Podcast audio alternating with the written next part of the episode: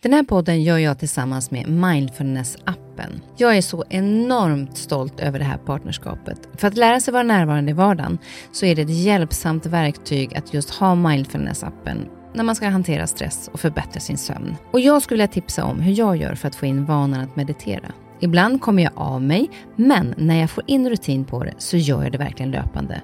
Och det jag gör då, det är att jag mediterar samma tid och på samma plats varje dag. Börja hellre med någon minut varje dag istället för en längre stund och kom in i rutinen och öka sen därefter längden på meditationen. Det har i alla fall funkat för mig. Så jag tycker verkligen att ni ska gå in och testa Mindfulness-appen, för det finns så mycket att välja på där. Så sätt den bara så att du känner att det är liksom bekvämt och att du sitter Mm. bekvämt, eftersom vi kommer att prata en stund. Så sitter du bakåt så får du dra med dig mikrofonen. Jag sitter med allt lite framåt. Mm, för du har en dator. Nej, men jag tycker att det är skönt att luta mig. Men, men går det att dra den närmare dig? Jag kan ju dra stolen närmare. kom jag på. Mm, Så.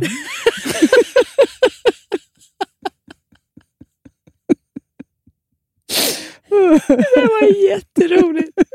Jag tänkte inte heller. Nej, men jag kom på vad fan håller jag på med. Båda två bara, dra mikrofonen närmare. Ja, gud vad roligt. Ja, men då sätter vi igång.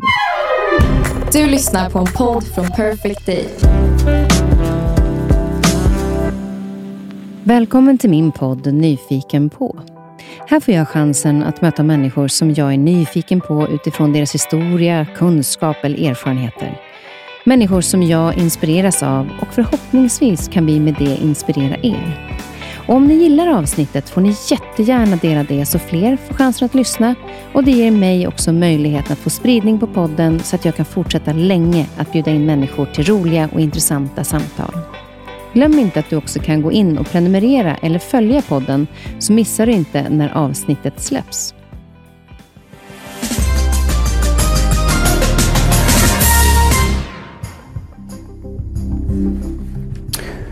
God morgon, nyheterna sänder extra med anledning av en jordbävningskatastrof i områdena kring Bengaliska viken i Sydöstasien. Den indiska ostkusten verkar vara ett av de mest drabbade områdena. Det är ett skalv på havsbotten i närheten av Sumatra som enligt de första uppgifterna mätt 8,9 på den så kallade Richterskalan. Tusentals människor kan ha svepts med i de flodvågor som följt på skalvet. Eh, området är ju ett av de allra turisttätaste i världen. Och svenska UD arbetar för att ta reda på hur många svenskar som kan vara drabbade. Den 28 december 2004 får Susanne Jansson ett samtal om en katastrof som drabbat Thailand. En tsunami. Susannes båda döttrar, Elinor 14 år och Josefin 12 år, var där med sin pappa och hans nya familj. Susanne ringer för att höra att de är okej, men ingen svarar. Hon sätter sig på planet den 29 december med sin pojkvän Hans för att leta efter flickorna. Och snart inser de att de inte klarat sig och de hittar först en av flickorna och sen hennes andra dotter nästan ett år efter tsunamin. Drygt en kvarts miljon människor dog i tsunamin, 534 var svenskar. Två av dem var Susannes döttrar. Susanne blev kvar i Thailand. Hon var först volontär och sen började hon jobba på ett barnhem som heter Happy Child Home idag. Och där blev hon kvar för att hitta en mening med livet, att hjälpa andra barn och känslan av att vara nära sina egna döttrar. Jag är nyfiken på hur Susanne lever idag. Hur gör sig döttrarna påminn? Hur klarar man av att leva vidare när man förlorat det viktigaste man har? Jag är också nyfiken på verksamheten på barnhemmet och hur det är att få följa de här barnen som växer upp på det här barnhemmet och se när de blir vuxna. Eller ett hem för barn, som Sussi väljer att kalla det för. Så härligt att ha dig här, Susanne. Välkommen till Sverige. Tack. Jag vet inte om man kan säga hem till Sverige, eller är det det också fortfarande? Ja, båda är hem. Båda är hem. Ja. Vad härligt. Så att du är en del av oss, eh, även om eh, du bor i Thailand. Mm. Eh, nu har du bott ett, eh, ganska länge i Thailand. Mm. 17 år. Och det var då 16 år sedan. Var det. Ja, Mm. typ. För jag var ju där och hälsade på eh, dig. Eh, och, men hur känns det att komma till Sverige? Idag känns det helt vanligt. Det har väl känts olika för varje år, så att säga. Eh, I början var det jobbigt Och nu känns det som att komma hem. Mm, vad skönt. Mm. För det var lite grann i början som du pratade om att det här med att, för jag gjorde ju en artikel med dig Mm. för, för mamma 2005, året efter tsunamin. Eh, att komma hem, det var liksom för mycket bilder av, av tjejerna. Mm. Men hur känner du när du, ser, när du kommer på vissa gator idag? Det är klart man blir påmind. Sen har jag väl lärt mig att läsa mig själv bättre. Så att ibland vill jag gå till sådana ställen och bli påmind. Och då gör jag det och ibland känner jag att nej, det är inte riktigt läge för det och då gör jag inte det. Ja, Men det är liksom en del av att, att möta dem på en fin plats, där att, man, att du kommer nära dem på något sätt ibland. Mm. Fast jag är nog, de, är li, de är nära mig hela tiden så att det behövs ingen speciell plats. Mm. Utan platserna är ju mer minnen. Eh, och eh, det tog faktiskt, jag tror det var precis innan covid, då, första gången jag klarade av att kom, Vi har ett sånt här familjelandställe som mina mormors, vad heter det? Gammelmormor. gammelmormor och gammelmorfar byggde. Och eh, som var alldeles för, för mycket förknippat med Elle och Jossan. Så att jag försökte någon gång, jag kommer inte ihåg hur många år sedan, att gå dit och det, det tog bara stopp vid grinden. Det gick inte. Och, men sen för några år sedan så klev jag in och det gick bra. Och nu är det jättemysigt att vara där. Så man får bara liksom ge sig själv tid Mm. och avvakta sig själv. Stegvis. Vi ska prata om dels vad som hände, för nu är det ganska Mm. många år sedan, men för de som inte känner till historien, och också om barnhemmet såklart, som eh, ni driver där borta. Eh, men jag tänkte bara gå tillbaka, just när vi pratar om Stockholm och tjejerna. Hur Mm. såg ert liv ut innan tsunamin? väldigt bra, men väldigt stockholmskt. Eh, så att, eh, jag jobbade på reklambyrå. Stormtrivdes, var på en väldigt bra byrå, så det var jättekul. Eh, jobbade alltid lite för mycket. Och barnen gick i skola här och så var ju jag och deras pappa Johan separerade, men han bodde också i stan. Så att de bodde varannan vecka med mig och varannan vecka med pappa. Och vi hade dessutom en väldigt bra relation, jag och deras pappa och hans nya fru och sen när Hans klev in i bilden. Så att eh, jag kommer ihåg att jag var vardagslycklig. Och sen hade jag naturligtvis samma problem som alla har som jobbar och är föräldrar, att man alltid är lite stressad och ligger lite efter. Men det var ingenting jag upplevde som något större problem. Vardagslycklig. Mm. Vilket otroligt fint ord. Ja, Men just att du reflekterar över att du var det, var det också Mm. för att du reflekterade över det redan då, att du kände att du hade ett bra liv då? För det, ibland kan man ju leva Mm. på, mm. men man reflekterar knappt över hur bra man har det. Nej, men jag kunde uppleva och känna att jag hade ett bra liv och var lycklig. Eh, Bara, bara sån här, krama igång Jossa på morgonen, för hon var alltid morgontrött. Såna här små saker. Mm. Som jag är tacksam idag att jag hade vett att uppskatta redan då. Eh, och sen, ja, sen levde man ju på. Man var ju några år yngre. Det är sant. Eh, nej, så det var bara ett väldigt bra liv. Ja. Ibland lite för mycket, mycket stress på jobbet, men jag var väl i det, om jag ser på det nu i efterhand. Men då tyckte jag att det bara var kul. Jag tror till och med jag tyckte det var kul att vara stressad. Ja, men det, ibland är det ju en positiv stress Ja. också. Men sen var ju ni också till Thailand året innan tsunami skedde. Mm, Hur, hur, vad minns du från den semestern? För det var också runt julen, va? mm, helt fantastisk. Eh, första gången i Asien.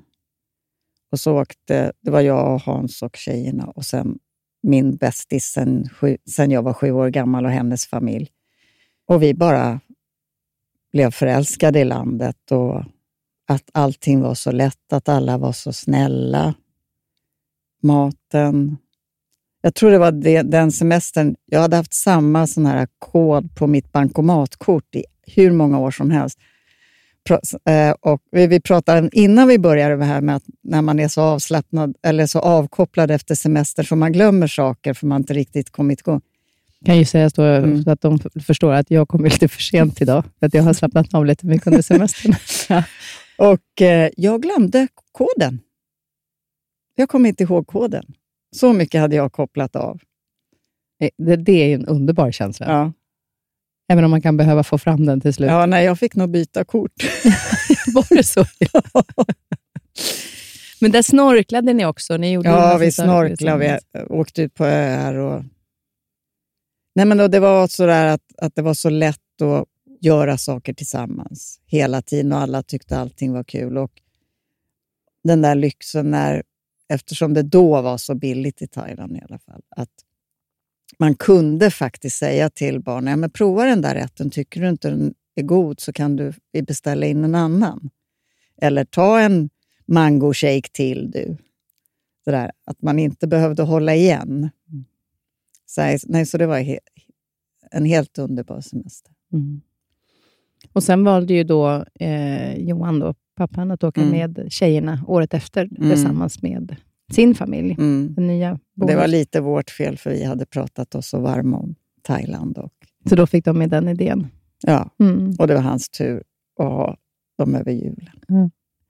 Och Då åkte de iväg, men då, det var ju då när tsunamin skedde. Mm. Eh, vad var det för... Alltså, samtalet du fick var ju från din pappa, va? Mm. Att någonting hade hänt. Mm. Vad minns du från det? Jag minns att jag skrek rakt ut. Och sen satte galenskapen igång. Men att jag hela tiden var övertygad om att de var vid liv och att de var trygga för att deras pappa var som. Han, såg alltid, han, han var lite orolig, så att han såg alltid till att alla hade det bra. Och sen bara för att jag kunde inte inse att någonting kunde ha hänt. Det var ju lite, nej, det kan inte ha hänt. Och Det var väl också så att först kom det mest rapporter från Phuket? Va? Ja, det var ingenting om Kaulak där de var. Uh, och det var väl, så att då tänkte jag, ja, men de är i Kaulak och det är ingen som pratar om det, så det, det är nog lugnt. Liksom.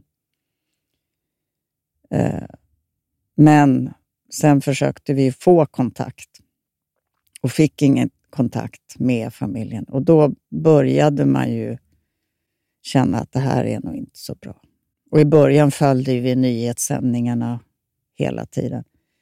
Eh, men när det blev för mycket döda, då stängde vi av, för då orkade vi liksom inte. Eh. Men ni bestämde er sen också för att åka ner ganska ja, snabbt? Ja. Eh, när ni inte fick något svar? Ja, vi fick till slut reda på att en i familjen var på väg hem. Så att vi tog, träffades och då berättade jag att nu åker jag ner och tar hem resten. Det gjorde jag inte. Mm. Så, vi, så vi åkte den, tror vi hade tänkt åka den 28, vi kom iväg den 29. Jag hade ingen aning om vart vi skulle egentligen. Och, ah. Jag tänker den, den flygresan, det är, rätt, det är några timmar om man bara vill vara framme. Mm. Ja, det var jag, men jag, jag var i något maniskt tillstånd då, om jag ska vara ärlig. Så att jag, det är klart att den var jobbig, men jag ville bara dit. Jag hade ju inte sovit på flera dygn, för jag, jag fick någon sån här fix idé också, att om jag somnar så tappar jag kontakt med tjejerna. Eh, så jag var nog lite knäpp. eh, men helt, för, helt eh, införstådd med att jag skulle hitta allihopa. Men när du då kom ner sen och såg hur det såg ut där, vad kände du då, den första synen av... Ja, först landade vi i Bangkok och där hade ju inte hänt någonting. Och lite upplevelsen här i Sverige var ju att hela Thailand var trasigt.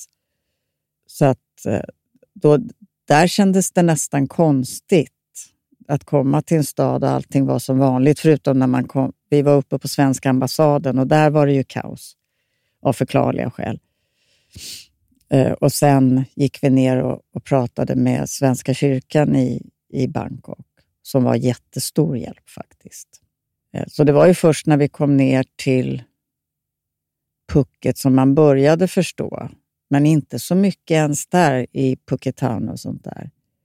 Och vi var runt på sjukhus och allting. Och vi träffade ju andra som också letade anhöriga, som man hjälptes åt med såna efterlyst lappar och allt vad det var. Eh, och vi åkte faktiskt inte upp till Kaolack förrän vi förstod att vi inte skulle hitta dem. För att det var ju, alla höll ju på och gav information till varandra och informationen var att uppe i Kaolack finns det inga. De sjukhusen är tömda på västerlänningar vid det laget vi kom ner. Så att sök på sjukhusen här i, i Phuket eller kolla med Bangkok och sånt där. Så det var när thailändska flygvapnet var ju ute och sökte hela tiden. När, och det fanns en samlingsplats i Phuketan där man kunde hitta information och alla informerade sig. När de sa att nu slutar vi leta efter levande.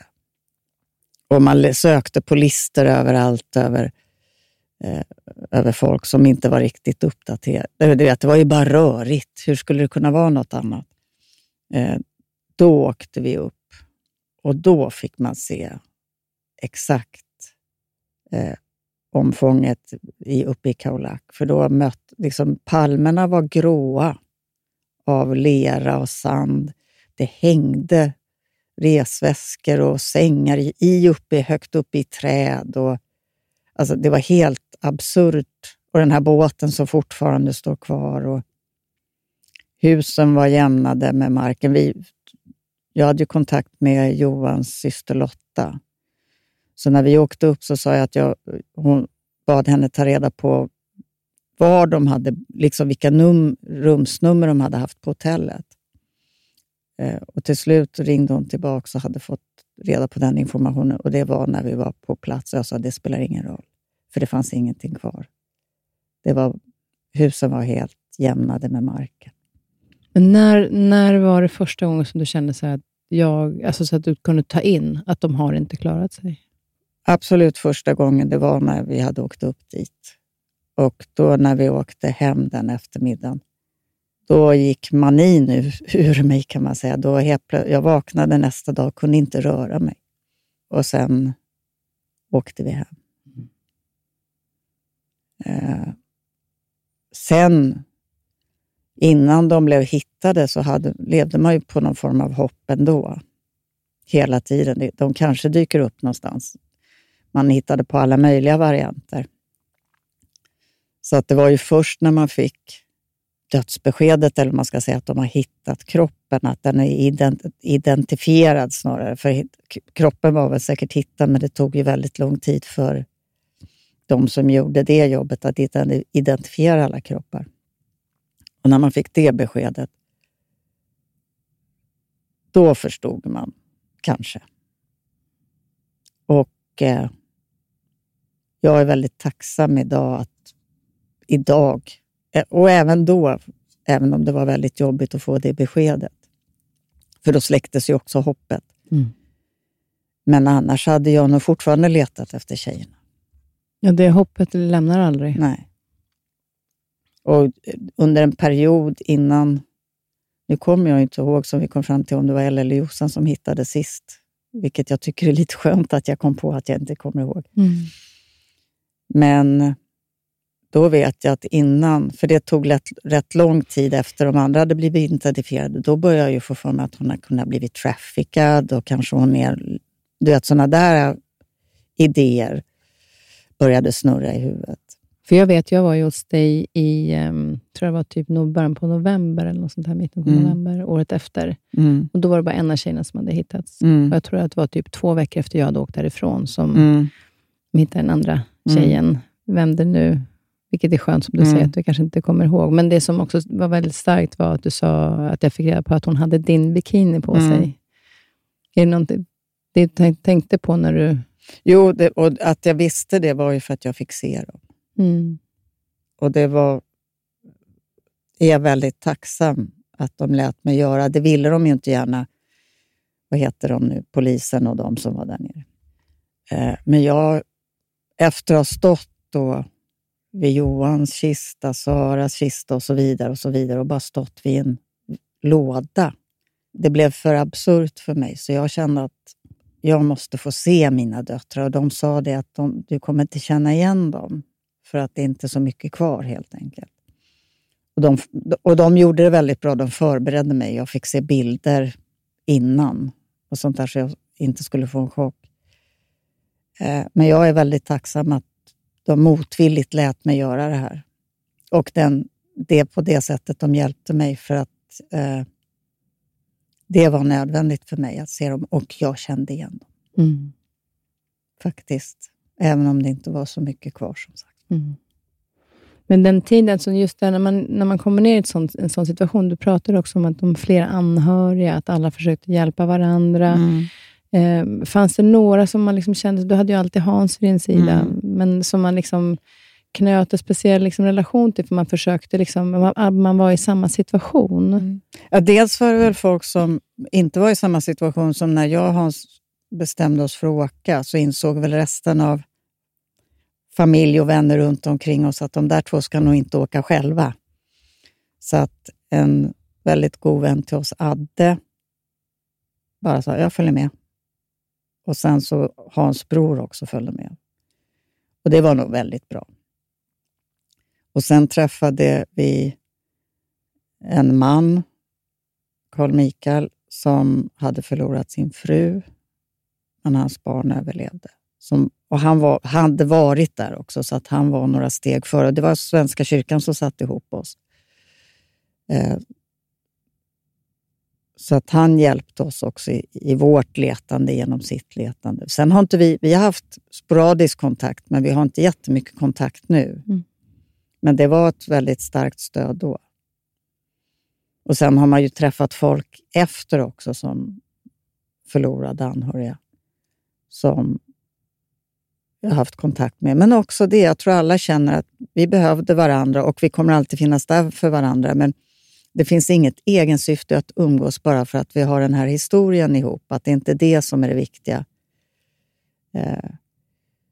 Men det fanns en form av gemenskap där nere, där man verkligen försökte, alltså gemenskap, ja. man försökte verkligen hjälpas åt. Ja, alla, alla hjälptes, liksom... alla hjälptes åt och framförallt eh, också thailändarna var ju helt fantastiska i hur de eh, hjälpte på, du vet, praktiskt. De var över där, då det som jag, vi kom till ett sjukhus och jag hade ingen penna och höll på att bryta ihop för det. Så bara kommer en thailändska fram och ger mig en penna och sen går hon. Inget så här äh, mer, utan bara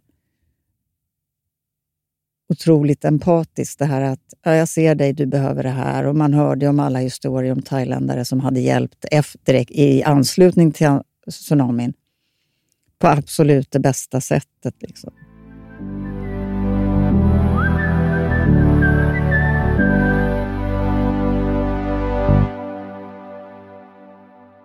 Sen valde ni att åka tillbaka till eh, Thailand och jobba som volontärer. Mm. Vad var det som eh, gjorde att du ville tillbaka så starkt? Ja, det var nog fram, dels för att jag kände att tjejerna fanns där. För att jag inte hade något liv kvar här. Jag kände att jag kunde inte vara kvar i Sverige. Det var väl en typ av flykt. Och, eh, och sen att jag ville tillbaks och göra någonting tillbaks för thailändare just för att de var så fantastiskt hjälpsamma. Alltså, folk öppnade, de öppnade ju upp sina hem. De körde ju västerlänningar överallt och gav bort sina egna sista kläder till folk då, som bara hade ett par badbyxor på sig. Och sånt där. Du hörde så oerhört mycket fina historier. Jag bara kände att det är, det är nog där jag ska vara. Mm. Och också att man var en en liten del av ett stort sammanhang. Här blev man ju till slut, eftersom det bara var drygt 500 svenskar som försvann, så blev man ju en sån stor del av det hemska som hade hänt. Medan i Thailand blev man bara en i mängden. Det blev, och det var också en skön upplevelse att inte sticka ut. Mm. Men, och där kom ni också i kontakt med det här äh, barnhemmet som byggdes. Mm, det var därför vi åkte ner. Eh, hur, hur, hur hörde ni talas om det? Vi hörde talas om det när vi var nere och letade, att det var ett, ett thai-svenskt par som eh, hade satt igång det här. Och Sen var det de vi kontaktade och frågade om vi fick komma ner som volontärer. Eh, och de sa ja. Och Sen åkte vi. Sen visste vi inte alls. Vi hade ingen aning om vad vi gav oss in i, hur länge vi skulle bli där. Kanske tre månader kändes jättelångt. 17 år senare. 17 år senare var tre månader inte så långt. Så det var verkligen, vi mm. drog. För det var, eh, jag kommer ihåg att det var då när vi var där, så berättade jag, det var ett tempel som den här marken tillhörde. Mm. Och de skänkte en del av marken för att bygga det här. För de, just de, tsunami-drabbade barn. Ja, de skänkte familjer. inte marken, men de gav tillgång till den. Tillgång så det är fortfarande, för jag mm. tror inte de får ge bort eh, mark på Nej. det sättet, men vi har tillgång till det. Eh, och ger, betalar en symbolisk hyra till dem per år för att fortsätta. Och Det är ju lite att vi vill göra det för att de lever ju också på donationer. Så då får de någonting tillbaks för att de gav oss marken. Mm. Och då, är, då byggde de ju barnhemmet för eh, familjer och barn då som hade drabbats av tsunamin. Ja. Eh, hur många barn var det från början? Och jag vet inte. Eh, det, var ju, det var ju en salig röra med både anhöriga och barn och det var inte alltid de... Det var inte mamma, pappa, barn, det kunde vara moster och barn och sånt där. Och då var de ju där på grund av tsunami, så att alla de kunde försvinna rätt fort. Just de som behövde tillfällig hjälp på grund av tsunamin. Hittade de då för att de hittade andra familj, sina eh, familjer som de kunde resa till? Ja, hos, de, eller ja, de, de kunde få igång sina liv helt enkelt. Mm. Och, medans, och sen var det lite så, upplevde jag det, att inklusive oss, då, alla var där nere för att hjälpa tsunamidrabbade. Och det fanns ju en hel del barn i behov av hjälp innan tsunamin också. Så att vi, vi la om kurs rätt snabbt faktiskt och bestämde oss för att vi vill hjälpa barn som är i behov av hjälp och det behöver ju faktiskt inte vara på grund av tsunamin. Eh, så idag finns, jag har ju inga barn någon relation till tsunamin. Inga av de som bor hos oss har något med tsunamin att göra. Och det var rätt länge sedan mm. vi hade det. Men ni har barn i alla åldrar? Som är ja. där idag. Hur många barn är det som är där idag? Oj, jag får alltid den frågan. Mm. Jag, eh, 27, tror jag. Jag kan räkna dem på namn. Ja, kan jag kan räkna med namn. Eh, Baitöj, Gan, pløj, am, hjem, tan, gam, kam, bao gav,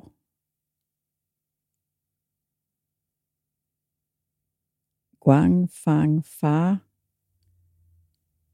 sør, di, lan pet, jack, few, hur många är jag uppe nu? 19. Um, ehm. Helt otroligt att du alla namnen. Att Det är fler, men jag måste ha glömt några. Det är så härligt att du nämner alla ungar. Vem har jag glömt? Det är mellan 20 och 30 kan vi säga. Ja. ja. Är, det, är det också föräldrar eller mammor där eh, i perioder? Bara en mamma nu, och hon är anställd av oss numera, har varit i 13 år. Mm. Så hon kom som hjälpsökande med sina barn och vi kunde anställa henne, så hon jobbar i köket nu. Men om vi går tillbaka till då när ni kom till barnhemmet för att driva det här barnhemmet, så startades det väl en stiftelse? Ja, dels, dels så är det ju, drivs det av en thailändsk stiftelse i Thailand.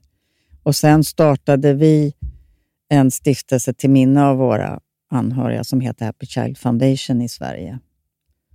Eh, som, är, som enbart jobbar med att eh, samla in pengar till det vi kallar nu Happy Child Home. För att jag har förstått att barnhem har en dålig klang. Och här i Sverige speciellt. Och vi är inte ett barnhem i ordets rätta bemärkelse. Vi är mer ett hem för barn. Mm. Eh, Vilken skillnad det gör bara man vänder på ja. det. Så att, och en familj. Så att, och sen också för att vi använde ordet barnhem i Thailand. Det var ju helt korkat. Ingen förstod vad det var. Så att vi, därför kallar vi oss nu Happy Child Home. Men stiftelsen, den thailändska stiftelsen är Mulanitidek Thai Sweden. Mm. Eh, för att lite in, göra det lite lättare för icke-svenskar att förstå vad vi håller på med.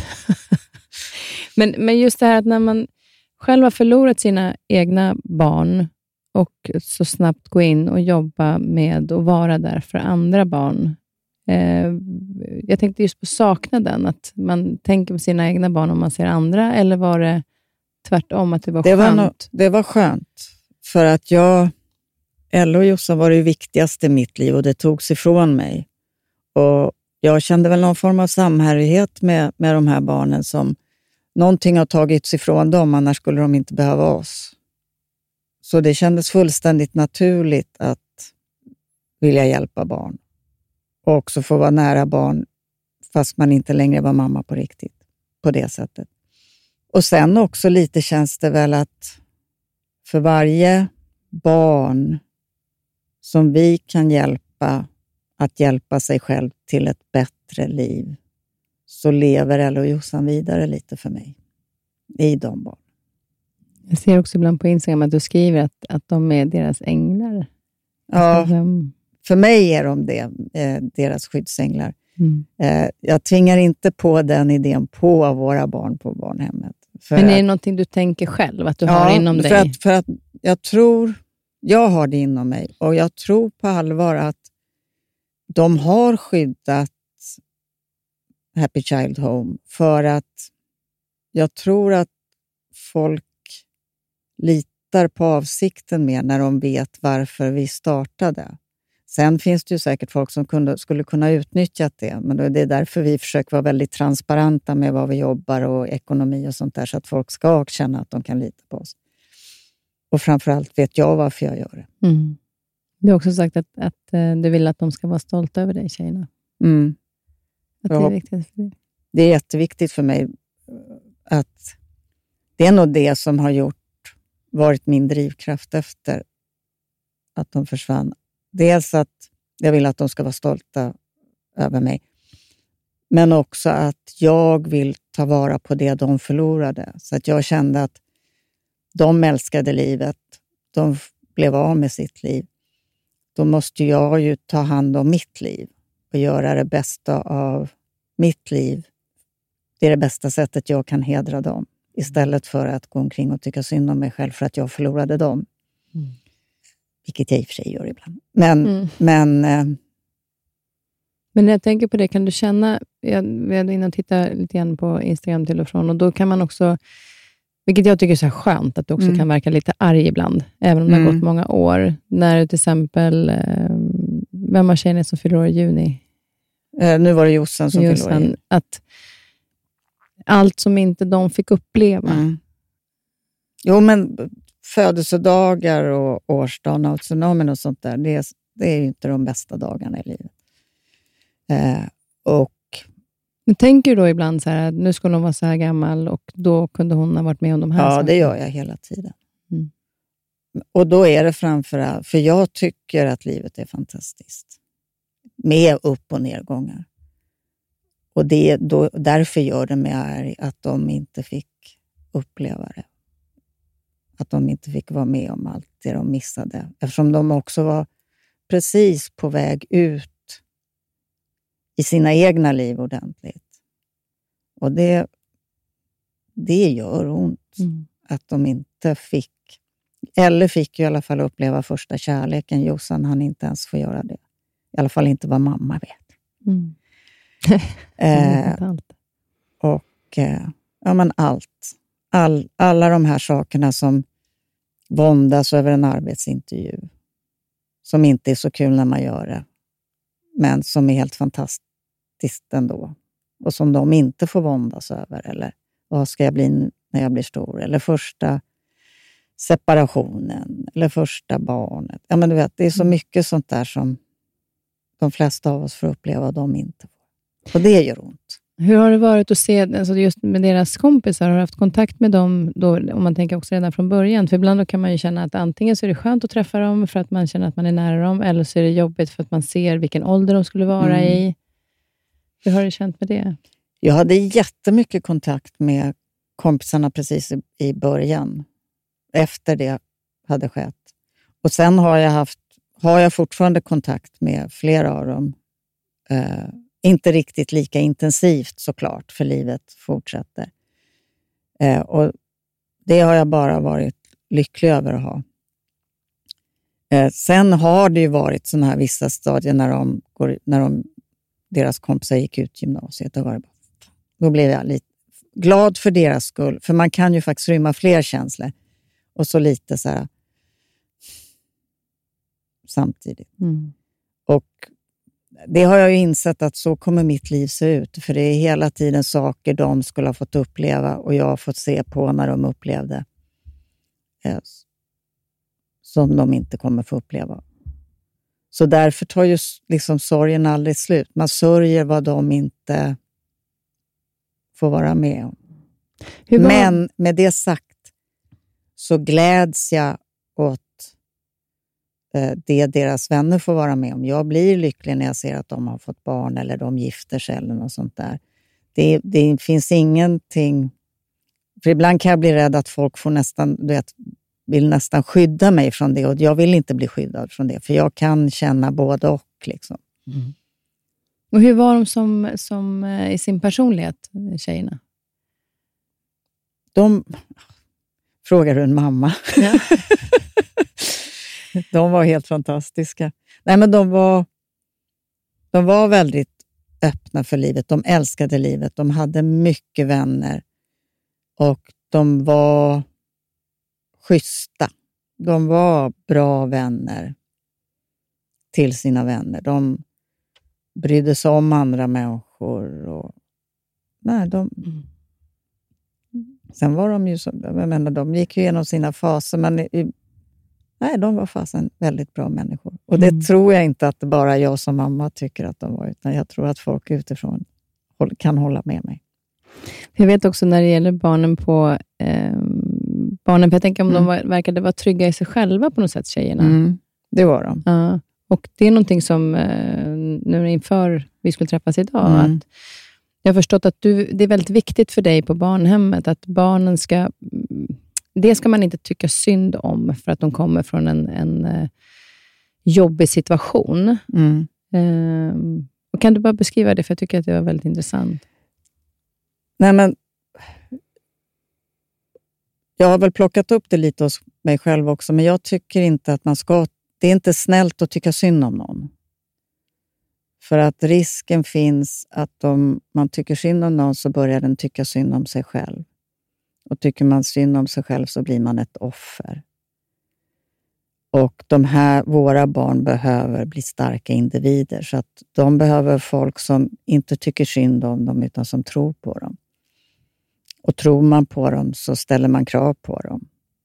Jag tror också det skapar trygghet och det skapar också ett självförtroende att, att mamma och pappa blir arg på en ibland när man gör fel. För då förväntade de sig av en att man skulle göra bättre för att de tror på mig. Så att vi, vi för det, det är väl efter trygghet, kärlek och mat och värme och allt det där, så är ju det viktigaste vi kan ge barnen på barnhemmet, det är ju en tro på sig själva. Möjligheten att hjälpa sig själva till ett bättre liv. Och vi tror att det är mycket måste göras via studier och utbildning. Så att, eh, och jag tror inte på att tycka synd om överlag faktiskt. Jag tror finnas där för folk som går igenom någonting, men tycker inte synd om oss. Eller dem. Jag tycker det är så otroligt... Eh, jag reflekterade verkligen över mm. när, jag, när jag hörde det, därför att det är just det att det är så lätt att vi gör det. Mm. Att bli någon sån medömkan istället. Mm. Och då förstärker man ju bara en känsla mm. som man själv egentligen inte vill vara i. Man vill ju komma ur den känslan och känna att det finns någonting annat. Mm. Eh, och Då tänker jag på just de här barnen. Nu har du ju följt ganska många barn genom mm. åren. Och Du berättade nu att du hade fått ett sms idag, för det är mors dag i... Thailand, ja. ja. Ja, Neng som numera är en vuxen man, 27 år, och bor i Bangkok och har ett jättebra jobb och har kunnat köpa sin lägenhet, som kom till oss som tioåring. Han och jag har en liten speciell relation faktiskt. Vi har bråkat rätt mycket när han bodde på barnhemmet. eh, av kärlek. Mm. Och eh, Han förlorade båda sina föräldrar när han var väldigt liten. Och jag förlorade mina barn. Så att jag tror att vi finns, vi är lite så substitut, kravlösa substitut för det vi har förlorat. Så att jag fick en liten eh, mors, mor, morsdagshälsning från honom idag. Hur känns det alltså just för att, att se också de här barnen som kommer dit, att utvecklas på det sättet, att lära sig så mycket så att han idag har ett jobb och han har kunnat köpa sig en lägenhet. Att få vara del av en sån resa och se den. Det är helt underbart, för att det är inte bara nu pratar ut, men med utbildning kommer ju självförtroende, det kommer självkärlek, man, man öppnar upp för världen och bara det att han idag kan då stötta och hjälpa sin gamla, jag vet inte om det är mormor eller farmor, men den som fanns för honom innan han flyttade till oss. Att han nu kan se till att hon har ett bra liv också. För att han jobbade. Och så, ja, men han är ju på en plats, jag tror inte att han trodde själv att han skulle kunna vara, även om han hade förmågan. Men hade han inte haft stöttningen och, och hjälpen så hade han ju inte haft möjlighet att komma dit han är även om han hade förmågan.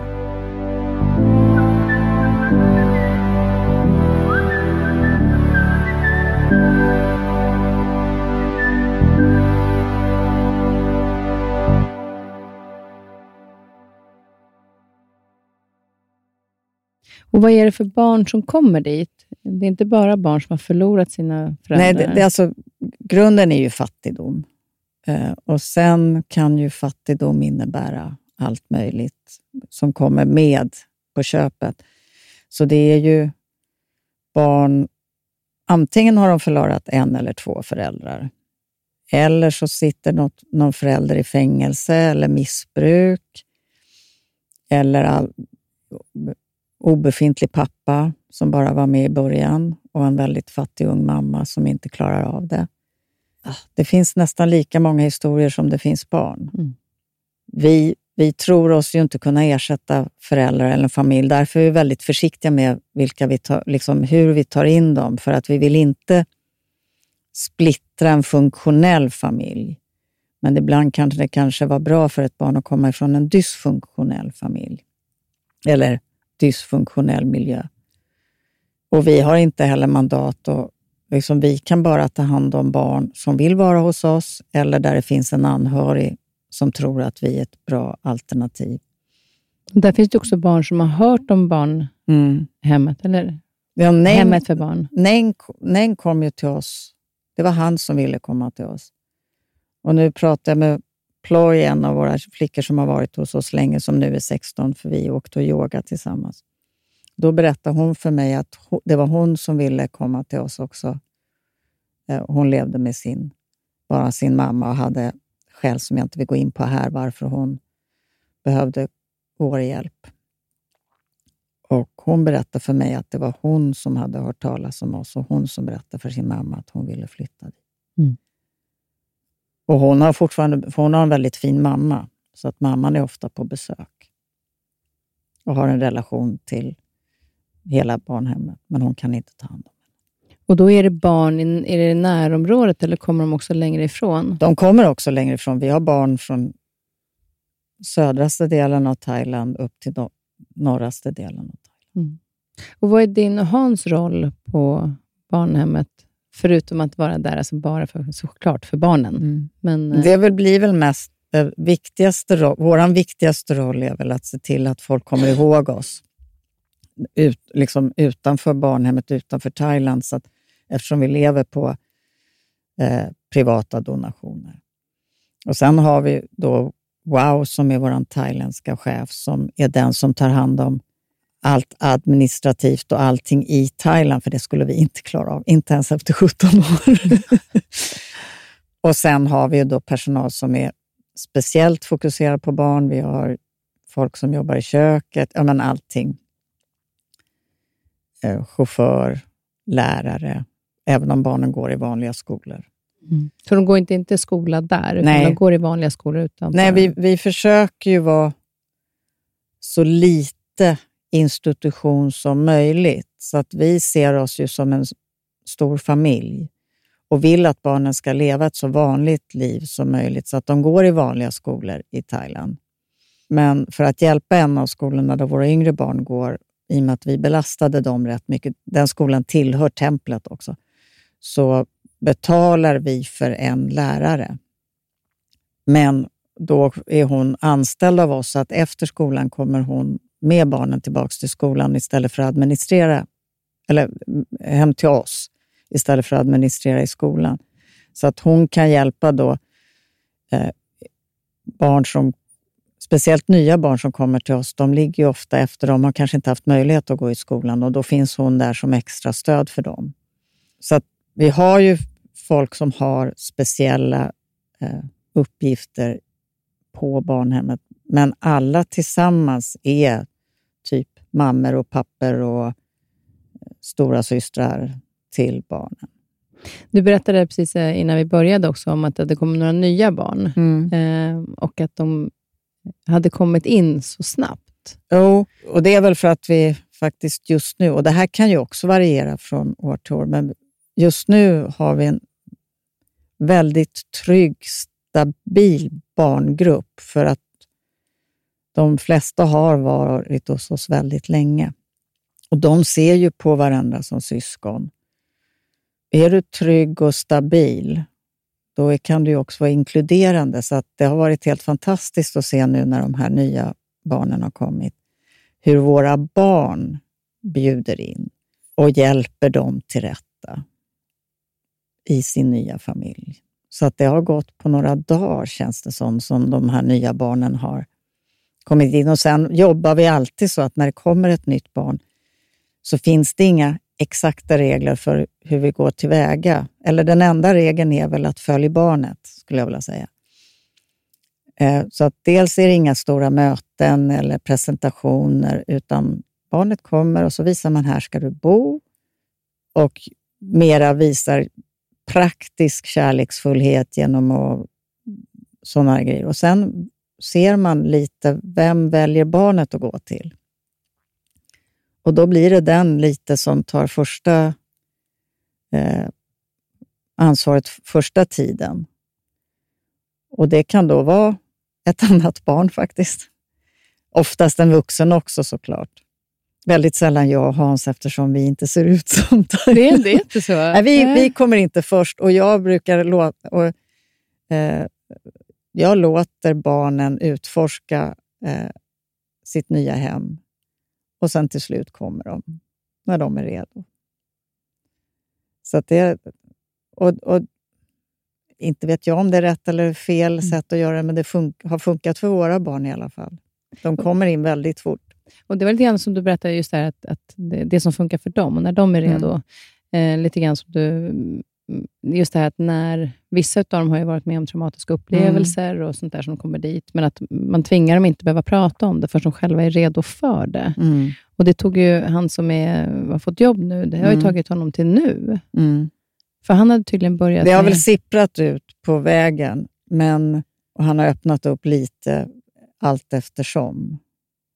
Eh, och nu har han sökt hjälp då för att bearbeta förlusten av sina föräldrar som barn och sånt. Och jag, jag tror inte han skulle ha gjort det tidigare, för att nu, nu har han både, kanske inte så mycket tid, egentligen, han jobbar mycket, men han har råd med en psykolog och han har möjlighet att hantera det och bearbeta det som en vuxen istället för att försöka hantera det som ett barn. Jag tror det är svårare för vissa barn. Jag har ingen aning. Många psykologer skulle säkert säga emot mig. Men du hade ju också sagt till honom, för han, var, han eh, visade sig snabbt att han var, väldigt, liksom, att han var intelligent, att han Mm. var liksom pluggade och så, Mm. men att han, Han hade lite grann en uh, sköld. Ja, han hade en Jag tycker det är en fin beskrivning mm. på att hur, man, hur ni hanterar barn på olika sätt beroende på vilka individer mm. de är. Mm. Jo, men han, han fick ha den där skölden, för han behövde den. Eh, eftersom han då hade varit med om det han hade varit med om och faktiskt blivit rätt så illa behandlad i byn också. Jag vill inte gå, in, Nej, du behöver inte gå in på dem, men, men alltså just att han har blivit illa behandlad ja. i byn, mm. eh, vilket gör att han, man blir utstött. Ja, ja. Och eh, lite svårt att lita på folk och behövde ha näsan i vädret och se ner lite på andra för att han kände ju själv att han var kanske lite smartare än många andra. Eh, och, och hitta sin väg. Och han var fortfarande himla gullig, men inte alltid den hjälpsammaste när han kom upp i tonåren. Och, eh, vi, hade, vi, gick, vi bråkade några gånger, för jag blev sur på honom för, att han, för hans attityd. Och, och sa till honom att jag vet att det finns en väldigt eh, mycket EQ i dig. IQ visar du väldigt tydligt, men det finns väldigt mycket EQ. Jag sa till honom, du kommer inte komma någonstans med bara IQ. Du måste ta fram ditt EQ. Eh, och det har han gjort med bravur nu. nu han, han, har så mycket vänner som han eh, omgärdar sig med från universitetet som han gick på sen. Och, ja, som sagt var, skicka ett litet mors dag-hälsning mm. till mamma i Sverige. Och, eh, bry, det, det var ju någon sån här tsunami jag lärt för några år sedan i Phuket och direkt fick jag, är du okej? Okay? är det okej okay med dig? Och sådana där saker. Så att, han är väl ett. Och sen, sen är det väl det, även de yngre barnen nu, att, att vi ger oss inte på dem och ställer frågor, men all personal visar väldigt tydligt att vi finns här för er. Eh, när ni behöver prata eller när ni vill prata, men ni måste inte. Ja, du berättade om en av tjejerna som hade varit med och hjälpt till att jobba i köket och som började prata med kökspersonalen, ja. för då behövde hon det just då. Mm. Då är det okej. Okay. Ja, det är väl mer att de berättar om saker som har hänt, mm. som, som de kanske hade dragit sig för att berätta annars. Men då stod man och gjorde något annat. Eller när jag och Ploy åkte bil då, som sagt var till och från yogan, så började Ploy berätta om saker som berörde henne. Mm. Så att jag tror att det måste få bli på deras villkor och att man finns där för dem när de vill, om de vill, när de vill.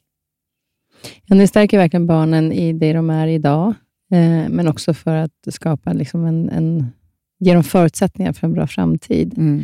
Hur ser du själv på framtid?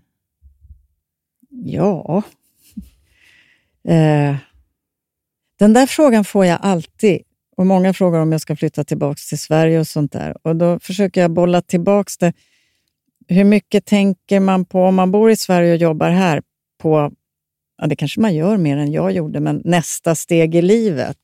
Jag har det bra där jag är, så jag tänker nog stanna där ett tag till. Och Jag har inga planer på något annat. Och Sen vet jag också att det, sen kan livet ta nya vändningar utan att man själv har bestämt sig för det. Så att jag blir nog kvar tills... Drömmen vore i och för sig att eh, vi kunde stänga ner stället för att vi inte behövdes. Det vore ju faktiskt helt fantastiskt.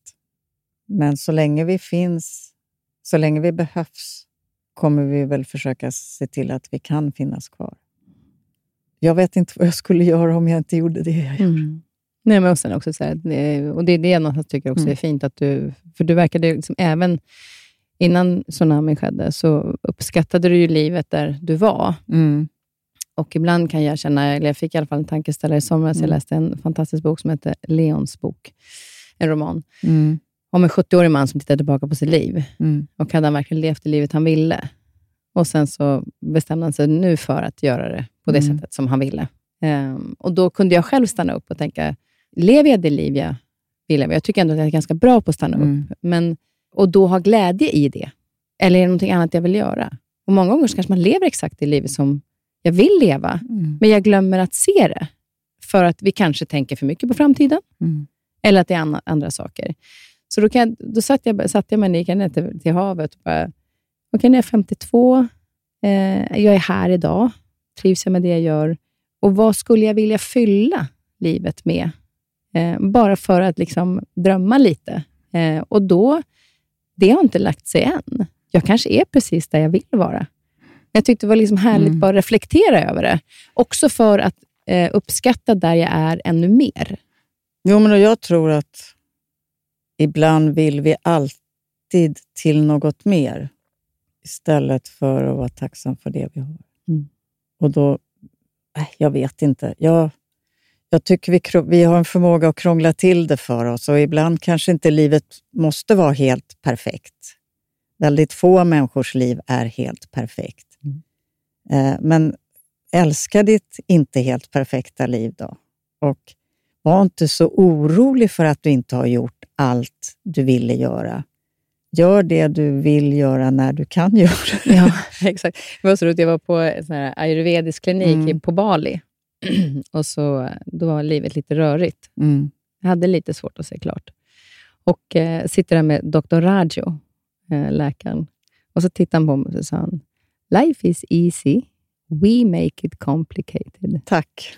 Och jag bara, jag blev så jävla förbannad. Jag bara, det är inte alls lätt. Det är inte alls lätt. Och sen när jag gick därifrån så bara landade det där ganska bra. För det var ju så här, var så många tankar jag hade som jag gjorde så mycket större. Mm. Jag gjorde problemen så mycket större för att jag ältade dem. Mm.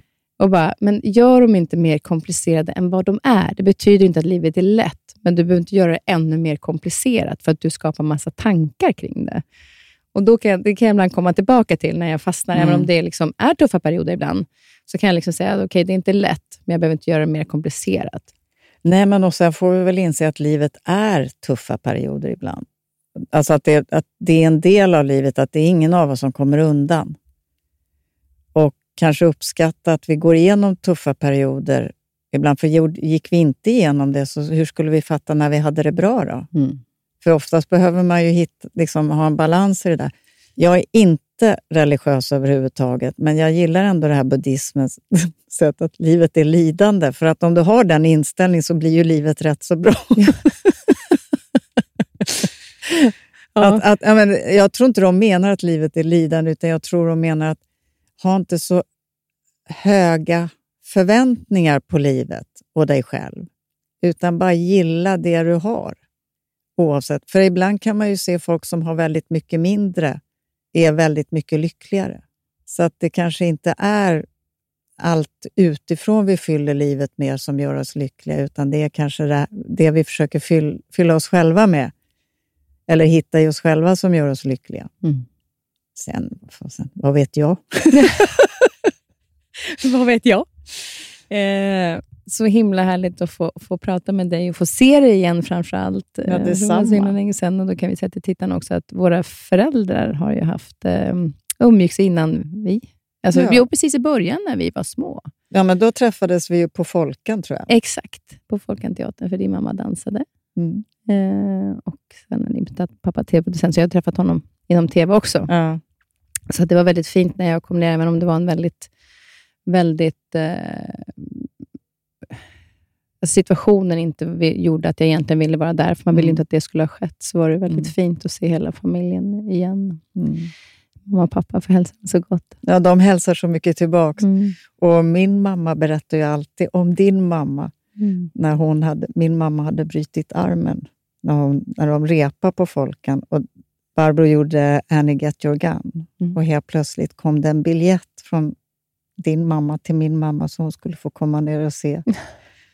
på Skandinavium i Göteborg. Ja, men sån här bara omtanke. Mm. Sån här liten fin grej som mamma glöm, aldrig glömmer. Mm. Det tar hon alltid upp. Ja, som var så typiskt mm. din mor. Så. Ja. Alltid se och tänka på alla. Ja, jag tänkte faktiskt på henne nu när du berättade. Jag vet inte om du såg att jag blev lite tårögd ett tag, men du sa att eh, jag vill visa mina barn att, eller du känner att du vill leva livet som de inte de kan inte få mm. den möjligheten, mm. så då ska jag ta den. Och Det var det som fick mig att resa mig efter när mamma gick bort. Att mm. Hon sjöng till och med en låt som hette Leva livet. Mm. Och jag ska leva tills jag dör, vilket hon verkligen gjorde. Men då var verkligen så här, det som fick mig att resa mig var så här att okay, mamma kan inte leva sitt liv nu. Då ska fan jag göra det. Mm. Så mycket jag bara kan. Mm. Och det är härligt. Eh, jag undrar också lite grann vad du är nyfiken på. Ja, puh. Jag kom på att jag är livet. Och det är så himla, ursäkta uttrycket, mökigt att säga. Men det är väl för att eh, är, man blir nyfiken på nya saker hela tiden som man stöter på. Så det är svårt att säga en, en, specifik sak man är nyfiken på, för det förändras ju hela tiden. Så att, eh, och då blir det ju till slut livet. Mm. Så att det är nog livet jag är nyfiken på. Fast det låter lite så här... I. Fast jag tycker att det är härligt. Det är det som gör, tror jag, att vi också så här, att, att eh, vi uppskattar alltså att man ser livet där det är, mm. för att man är nyfiken på det som sker. Mm. Och att vi då lever mera där vi är. Mm. Om man är lite nyfiken på vad som sker. Ja.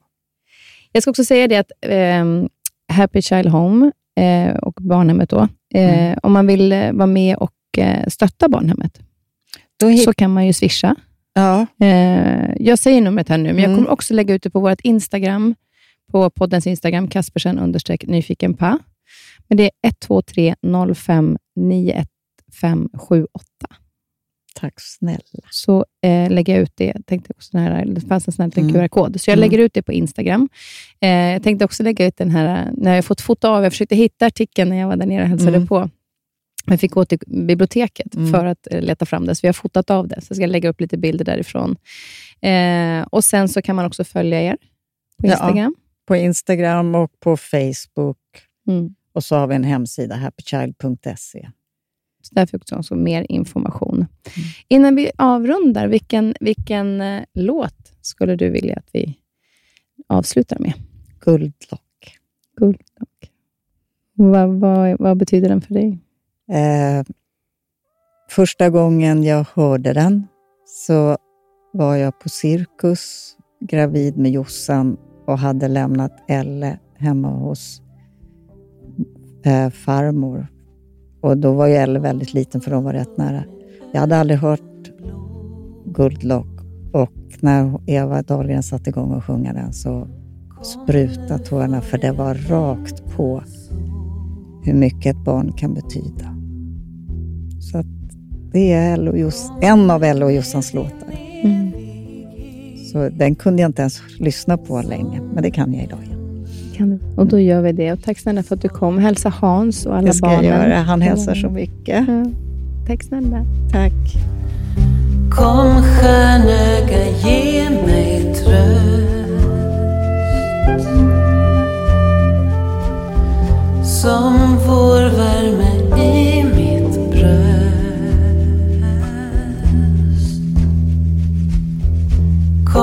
liten till värld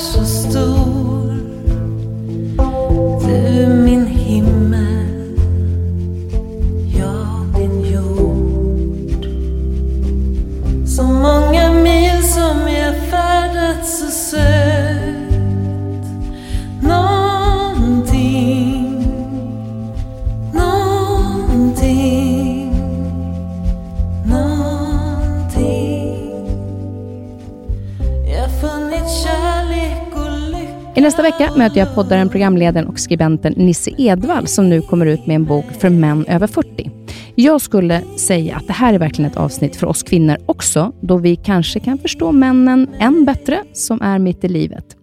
Vi pratar relationer, sex, karriär, vad som händer med kroppen och mycket annat spännande. Ja, det blev en hel del skratt och en del allvar. Så missa inte nästa veckas avsnitt. Kom vild vind med rosenkinn